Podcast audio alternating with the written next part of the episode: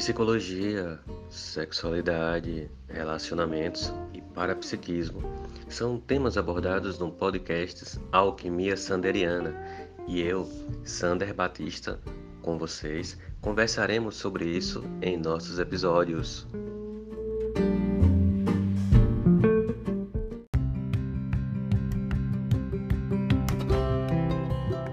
O podcast Alquimia Sanderiana tem o apoio do Chalé da Chapada, no Vale do Capão, Chapada Diamantina, o melhor lugar para se hospedar.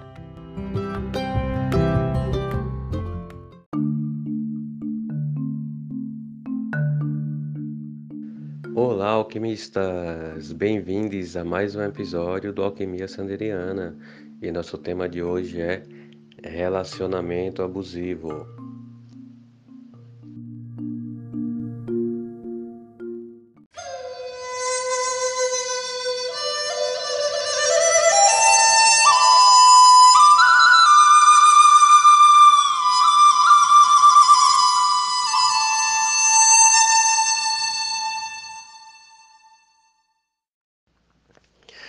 Ele gritou que eu fosse lavar os pratos diante de todos os amigos dele, dizendo que a única mulher ali era eu.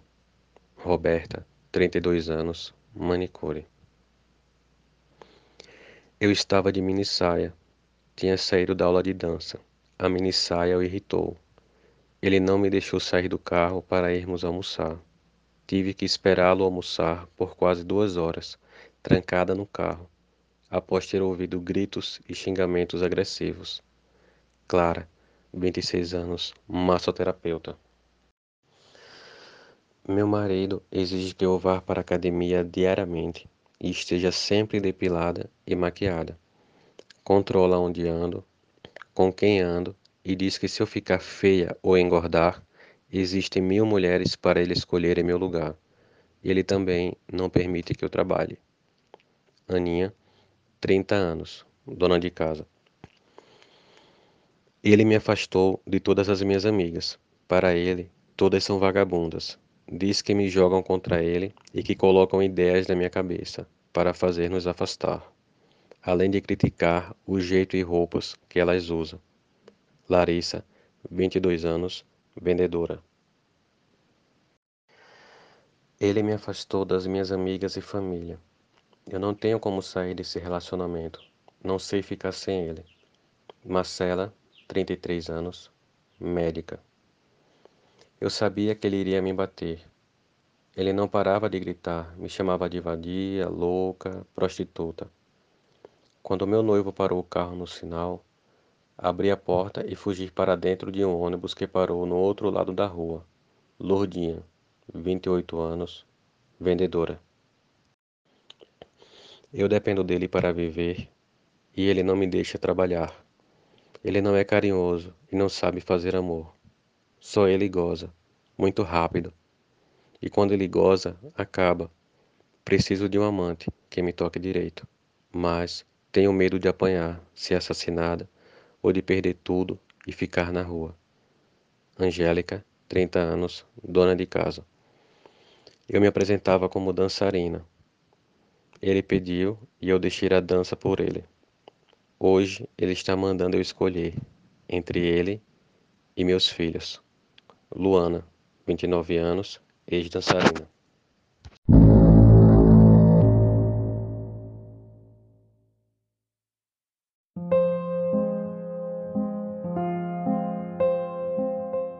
Mas então, o que é um relacionamento abusivo? Como identificar um relacionamento abusivo? Quais características que existem dentro desse relacionamento? É diferente de um relacionamento tóxico.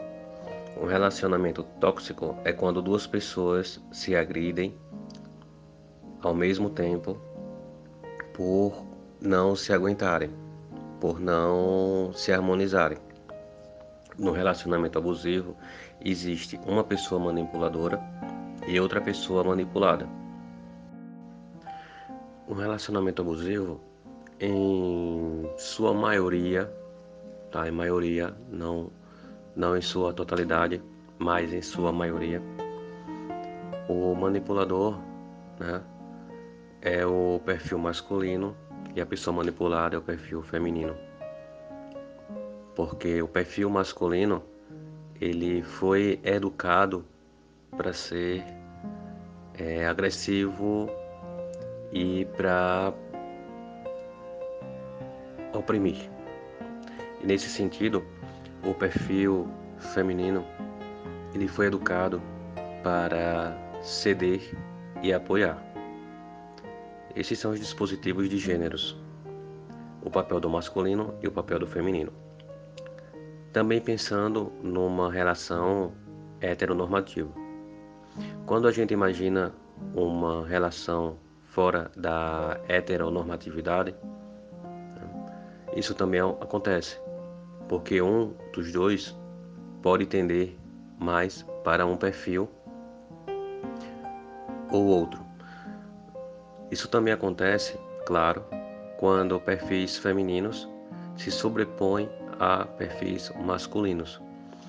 No ponto de que o perfil feminino ele é um pouco mais agressivo, que nós chamamos na psicologia haitiana de agressivo feminino, e o outro quando se enquadra no perfil do passivo feminino, que é uma qualificação dada aos perfis masculinos. E esses perfis, né, eles independem de sexo biológico. Né? O sexo é, é a descrição pelo sexo que você traz ao nascer, né? pela anatomia, pênis ou vulva. A sexualidade ela é muito mais ampla e o gênero é como a pessoa se sente, né? Como ela se expressa já é outra forma, porque você pode se sentir dentro de um perfil feminino e se expressar de uma forma masculina. E dentro de todos esses é, perfis, né, existe também os perfis binários, o que não impede que uma relação abusiva também aconteça. Uma pessoa vítima de um relacionamento abusivo, ela vive pisando em ovos, ela vive com medo o tempo todo. Por quê? Porque o relacionamento abusivo ele se manifesta de uma forma cíclica. Né? Existe a homeostase, o equilíbrio, né? onde a relação está indo super bem. Dentro de um determinado momento, existe uma tensão causada pela pessoa manipuladora. Quando há essa tensão, a explosão em um conflito, uma briga muito intensa. E após essa briga intensa, quando o manipulador ele coloca para baixo a pessoa manipulada, a vítima, um tempo depois ele se aproxima, pede desculpas e as coisas voltam a andar normalmente para homeostase. Então existe esse ciclo tensão, conflito, desculpas. E depois das desculpas, a lua de mel. Então, esse ciclo ele pode ser pensado de quatro, de quatro, de quatro, quatro pontos. Primeiro ponto é a lua de mel, né? Dali há uma tensão inesperada, dessa tensão inesperada parte para um conflito, desse conflito parte para a desculpa, da desculpa novamente para a lua de mel. Isso porque, para o controlador, é muito importante deixar a vítima fraca de modo que ela fique mais suscetível à manipulação. Dentro de cada fase, quando vemos, por exemplo, a tensão, a tensão ela pode surgir de qualquer de qualquer coisa, geralmente de uma coisa inesperada, né? Muitas vezes quando o manipulador percebe que a vítima está saindo ou está esboçando uma, uma certa uma autonomia no ser, de uma forma natural, não uma forma de excluir o, a pessoa, a parceria manipuladora. Não, no comportamento espontâneo, melhor dizendo. Então, quando a vítima ela vai entrando na espontaneidade de ser, o manipulador ele gera uma tensão, dessa intenção evolui para um conflito, onde o manipulador, de forma muito agressiva, ele começa a tomar várias ações danosas, né? Ele ele diminui a pessoa de todas as formas, ele ameaça, a ameaça é muito intensa. Ele faz tudo isso para que a vítima não possa ser ela mesma, né? E esses pontos de tensão são causados por várias por várias situações, né? Várias vários exemplos de, de agressividade, né? de violência psicológica. E essas violências psicológicas, elas são das mais variadas maneiras, né? O, o abusador, ele geralmente coloca a vítima para baixo, ele ignora a vítima, né? ele diminui as conquistas da vítima, ele faz piada da vítima em público, ele ameaça a vítima de alguma forma, ele culpa a vítima por tudo de errado que possa acontecer no relacionamento. Ele procura, isso é muito sério, isolar a vítima dos amigos, né, das pessoas mais próximas. Por quê? Porque a vítima ela vai perdendo referência, né? E ela vai ficando cada vez mais encarcerada no mundo do agressor, né, do abusador e ela fica refém. Ela passa a não ver o mundo com outros olhos, nem com seus próprios olhos, mas com os olhos do abusador. E para isso ele mantém um controle sempre o tempo todo. Se a vítima sai, ele liga o tempo todo, manda mensagens o tempo todo. Né? Ele procura podar a vítima de todas as formas. Tudo que a vítima pensa em fazer, ele coloca uma dificuldade ou defeito. Elimina a autoestima da vítima se a vítima está se sentindo bem, ele coloca algum defeito. Ele, ele não deixa a pessoa ser ela mesma, né? não deixa a vítima ser ela mesma. E nesse enredo, a vítima vai ficando cada vez mais fraca, mais, mais frágil. E o abusador, ele some, ele ignora a vítima para depois voltar pedindo desculpas. E quando a vítima questiona determinadas é, situações, o agressor diz que a vítima é louca, tá, tá, tá inventando uma situação. A vítima ela disse que no outro dia teria uma reunião de trabalho né, e que precisava ir para essa reunião e o agressor falou que tudo bem. Quando foi no dia seguinte, a vítima, afirmando que ia para a reunião, o agressor disse que ela não tinha dito nada. Né? E daí começa uma tensão. Ou seja, então tudo é motivo de tensão. E as mínimas coisas que acontecem, o abusador, o agressor, ele potencializa de uma forma desproporcional. Né? Se derruba-se um copo d'água, acabou-se o mundo. É, é, uma é uma agressividade intermitente.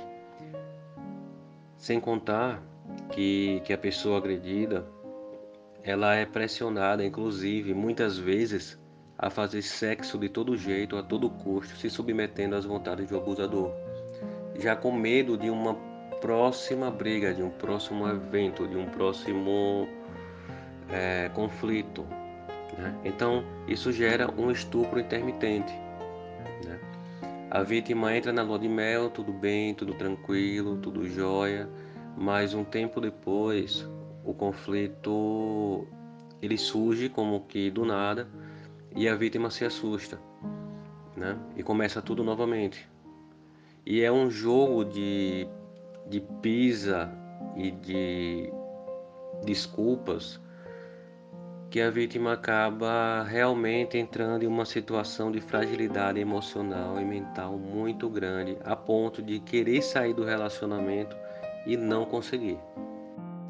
Então é uma situação de um desconforto muito, muito intenso.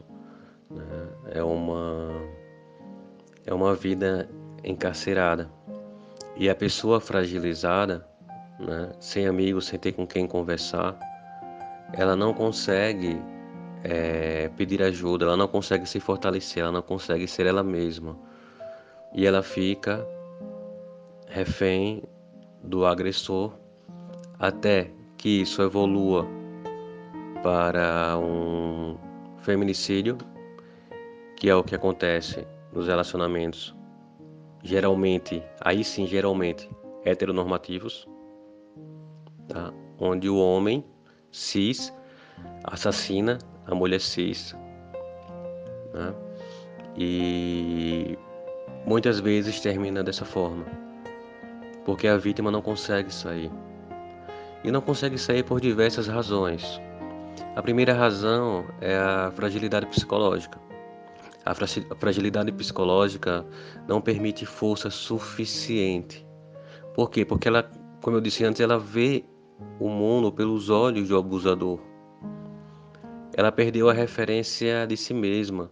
E toda a referência que ela tem é do abusador. Ela não consegue imaginar um mundo, um universo fora dali, sem contar com as ameaças.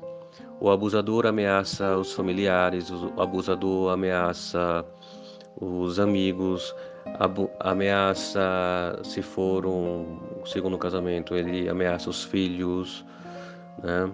ameaça os pets. E para ter o controle, ele faz de tudo, de tudo, até esgotar a pessoa.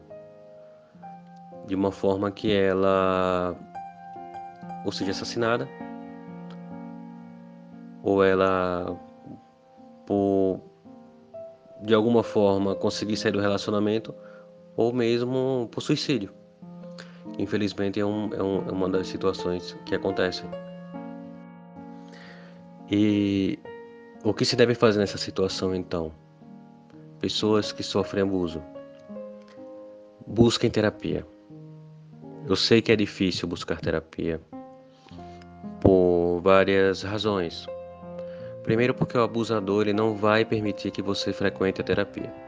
Né? Isso é importante é, saber. Se abra com alguém, tá? Se abra com alguém. Espere aquele ponto forte de, de medo, de, de raiva que você possa sentir. Se abra com alguém. E diga a essa pessoa que você vai se arrepender de ter dito isso, porque você realmente vai se arrepender. E peça para a pessoa gravar o que você está dizendo, para que você possa recobrar depois. E de uma forma ou de outra, vá buscando se fortalecer. E terapia, né? acima de tudo. Aproxime-se das suas amizades, das pessoas conhecidas, para que você vá se recuperando e você vá percebendo que a pessoa com quem você se relaciona não é o todo, não é o universo, mas é apenas uma lona escura que lhe cobriu e lhe abafa, mas que você pode sair por baixo dessa lona e vê-la de cima e ver que ela não é nada a não ser uma lona sufocante. Outro motivo para buscar realmente pessoas que vivem um relacionamento abusivo, quando conseguem sair desse relacionamento abusivo, inconscientemente elas entram em outro relacionamento abusivo. Ou seja, é um padrão de parceria que vai se repetindo. E é muito bom o autoconhecimento para entender por que, que isso se repete. Então, o relacionamento abusivo, ele não é algo raro na vida de uma pessoa que sofre por isso, que passa por isso, uma vítima. Geralmente, pode mudar até a intensidade de um relacionamento para outro, mas geralmente ela sempre busca o mesmo padrão de pessoa que se relaciona e que a coloca para baixo. E nesse ponto, para se ter um relacionamento abusivo, é preciso apenas de duas coisas: o narcisista e uma pessoa com com baixa autoestima. Outra vítima muito intensa do, de um abusador narcisista é uma pessoa com com paz, P A S, que é uma pessoa altamente sensível. Muitas pessoas, independentemente de sexualidade, de gênero, elas são altamente sensíveis. De que forma? Elas são sensíveis em emocionalmente, né? Elas se emocionam muito fácil, elas se comovem muito fácil, elas possuem uma um olfato mais aguçado, elas são sinestesicamente mais sensíveis.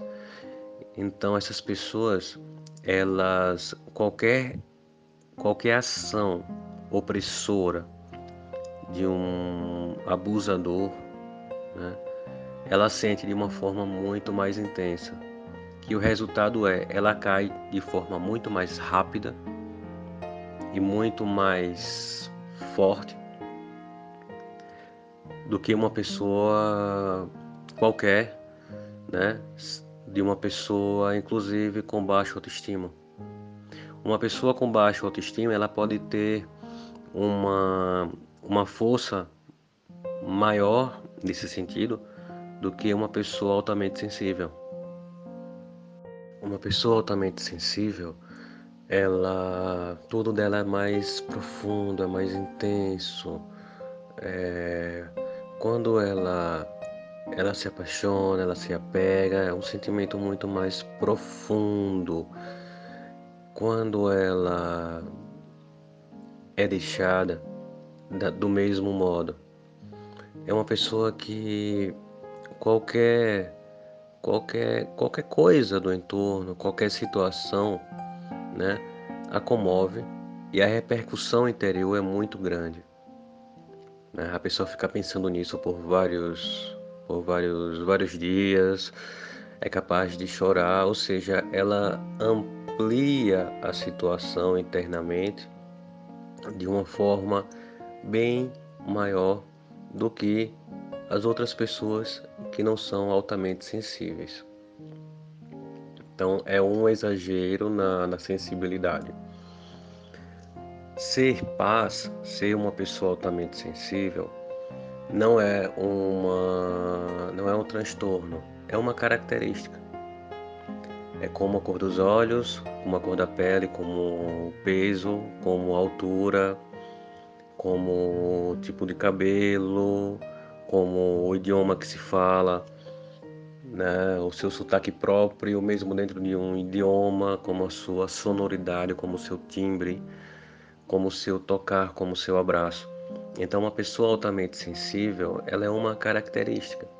Do mesmo modo que existem pessoas que são mais apáticas. Existem pessoas que são sensíveis, né, dentro de uma dentro de uma percepção tendo como como parâmetro a maioria das pessoas. Né? A maioria das pessoas não são altamente sensíveis, nem são tão, tão apáticas. Né? Então elas são tidas como referência.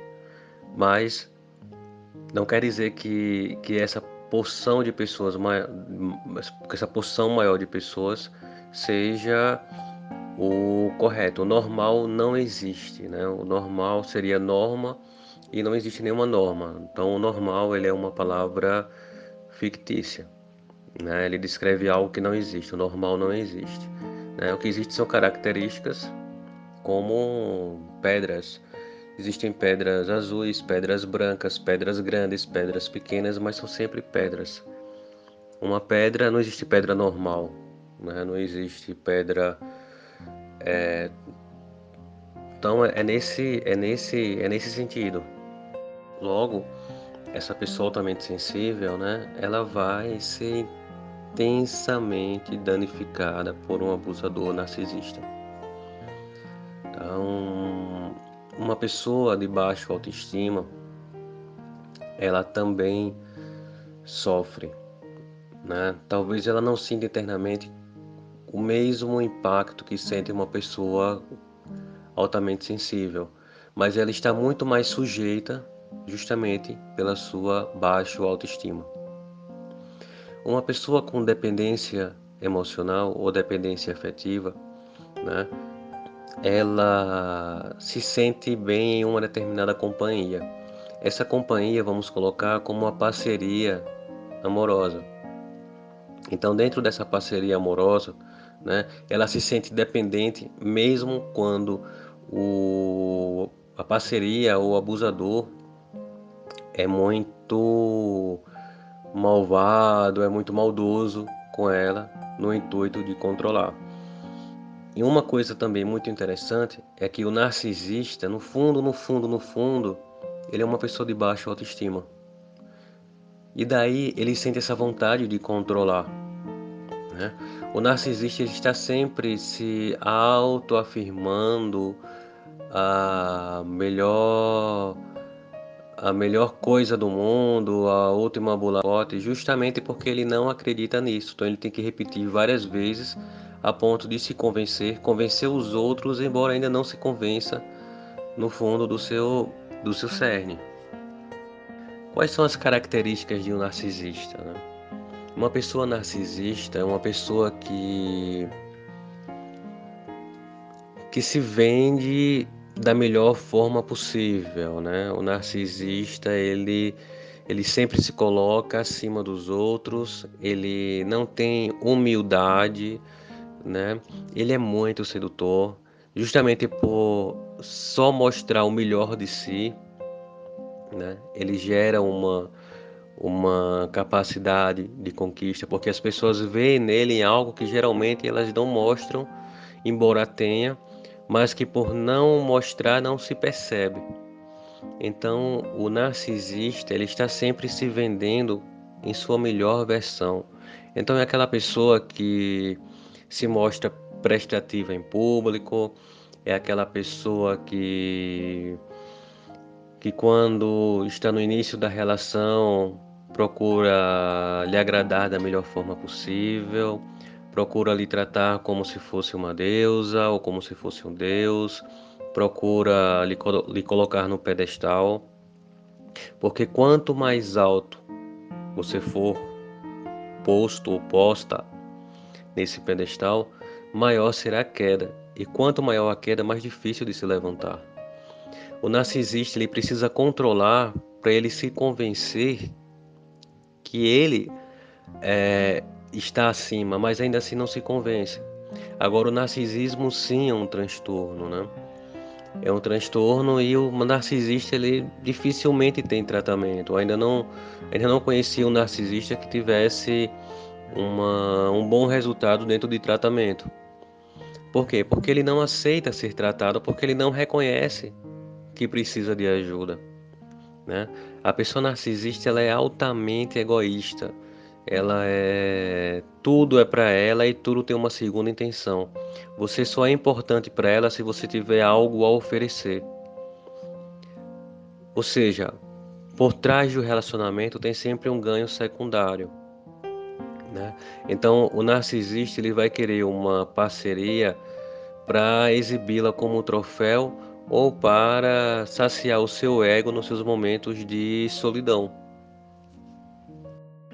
O narcisista ele está sempre sedento por aplausos, por reconhecimento.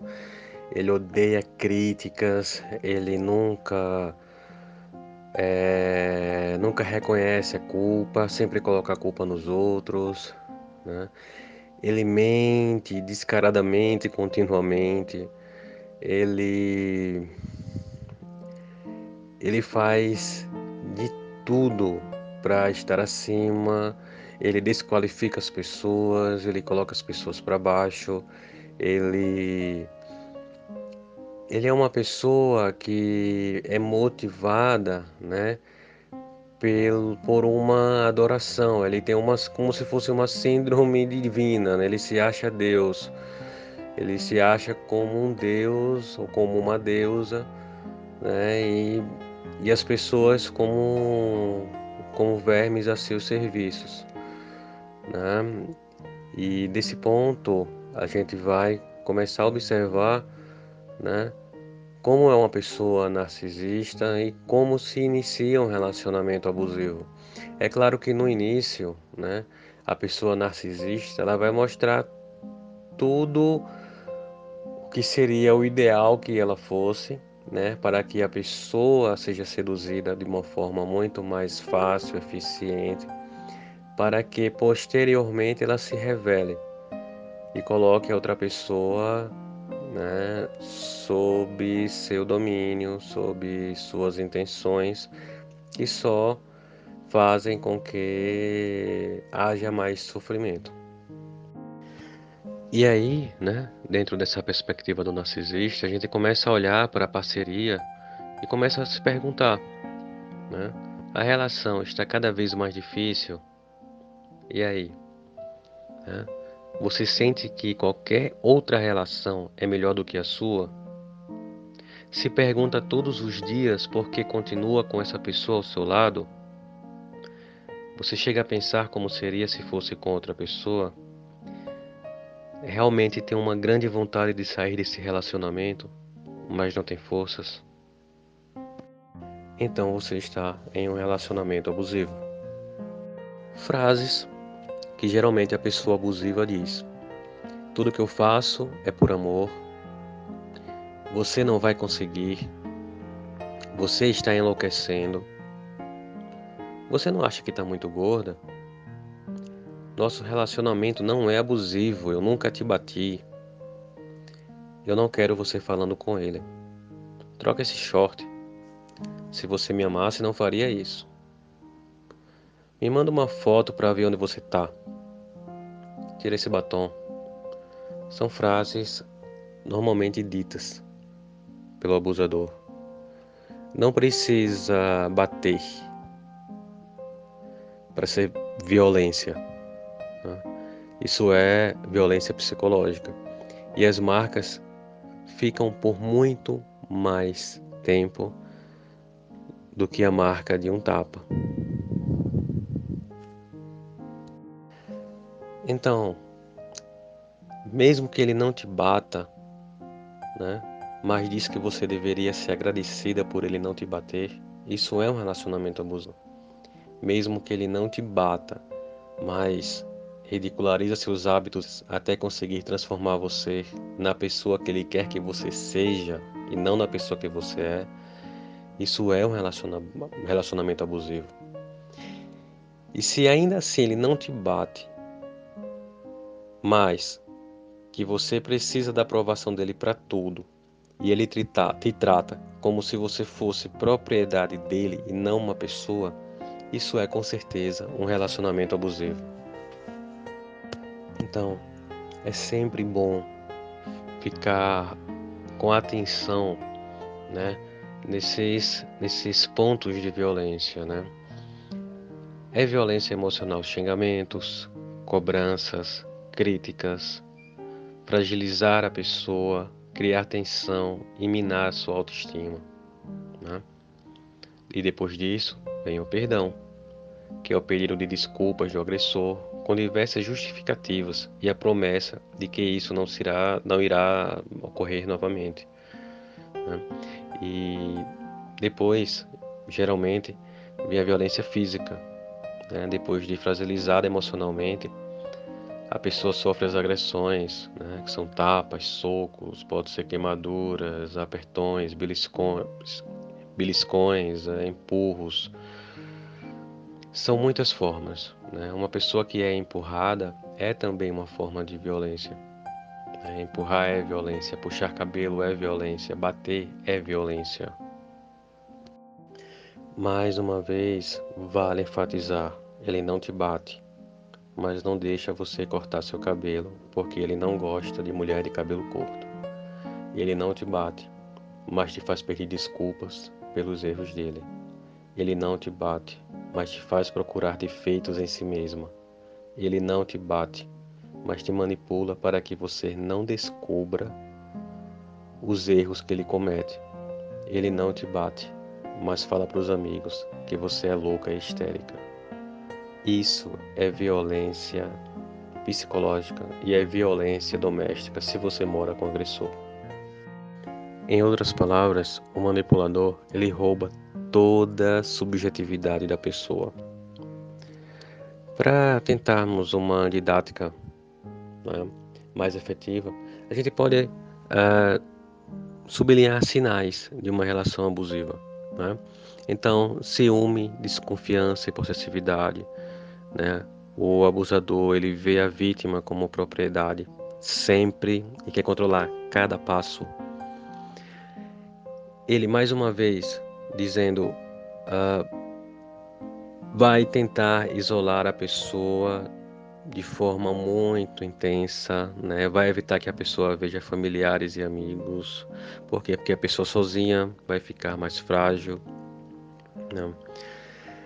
Ele vai querer controlar a vida da outra pessoa de forma a exigir atenção da parceria da vítima o tempo todo, né?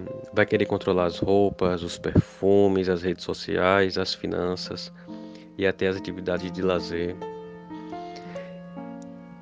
É uma pessoa que, por mais que você tente relutar, vai, não vai, não vai valer a pena discutir, brigar, né? Porque essa pessoa vai estar sempre certa na cabeça dela.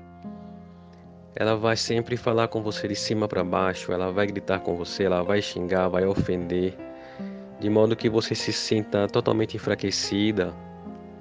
Essa pessoa fique sempre no comando, né? Então, e essa pessoa não vai mais uma vez procurar ajuda. Ela vai de todas as formas lhe humilhar, vai vai pincelar, vai guardar todos os possíveis erros que você tenha cometido particular ou em público, né? Vai sempre mostrar de uma forma ou de outra que você está sempre errada e é sempre a culpada, né? Muito importante ficar atento novamente ao que foi dito sobre a mudança de humor dessa pessoa. Uma hora vai estar numa lua de mel, outra hora vai estar numa tensão. Quando após a tensão essa pessoa vai lhe dar um desprezo, né? Você vai tentar procurá-la, ela não vai te dar mínima, ela vai sair, ela vai te bloquear, ela vai vai lhe ignorar, né? Virá sempre jogos emocionais, né? E desculpas esfarrapadas, vai dizer sempre: "Ah, eu fiz isso porque eu lhe amo muito. Eu só faço essas coisas porque você insiste em usar essa roupa ou conversar com aquela pessoa. Se você me deixar, eu vou fazer uma besteira", né? E sempre coisas, né, que realmente esgotam a psique de qualquer um. Dentro de uma relação heteronormativa, né? Quantas mulheres deixaram de ser quem, quem elas eram para ser o que a sua parceria queria? Quantas roupas queimadas e rasgadas para serem substituídas por outras roupas que o agressor escolhia? É muito importante a vítima ficar atenta de que não é amor quando seus bens e objetos pessoais são tomados, quando você é chamada por expressões pejorativas para diminuir a sua autoestima. Não é amor quando você se sente forçada a ter relações sexuais. Isso é muito comum. Né? Não deixa de ser estupro. E cuida a não utilizar certas roupas e frequentar os lugares que você quer. E isso é muito sério. É importante saber que não é amor quando você vive em uma prisão física e mental e que é importante se fortalecer para se libertar. Se em algum momento você apanhar e ficar hematoma, não diga que foi acidente. Se aconteceu a primeira vez, vai acontecer outras vezes. Não deixe acontecer nunca mais. Se você silenciar, o agressor vai entender que você está consentindo.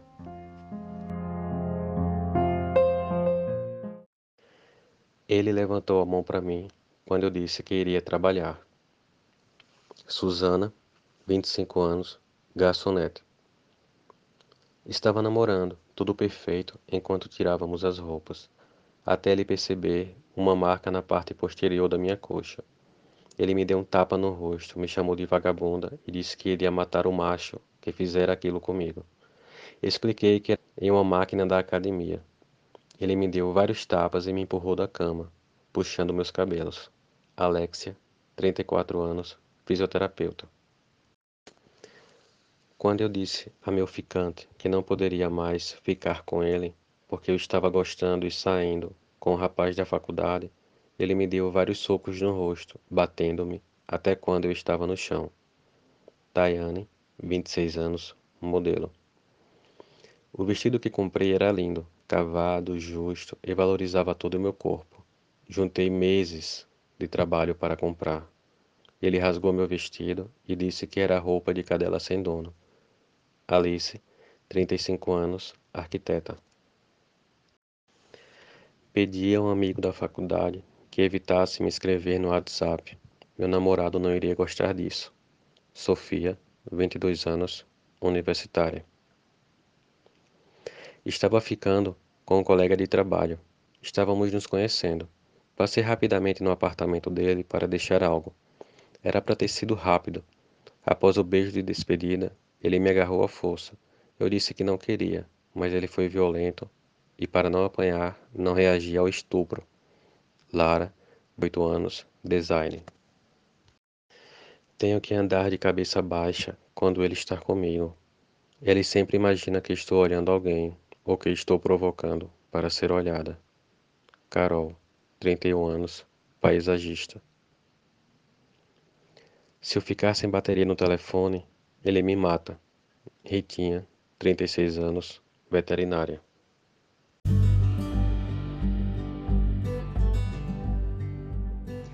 Então, ouvintes, fica claro o quão perigoso é permanecer em um relacionamento abusivo. É muito perigoso. Violência moral, violência psicológica, violência patrimonial e violência sexual com certeza evoluem para violência física. Em casos de, de muita tensão, corra, procure ajuda.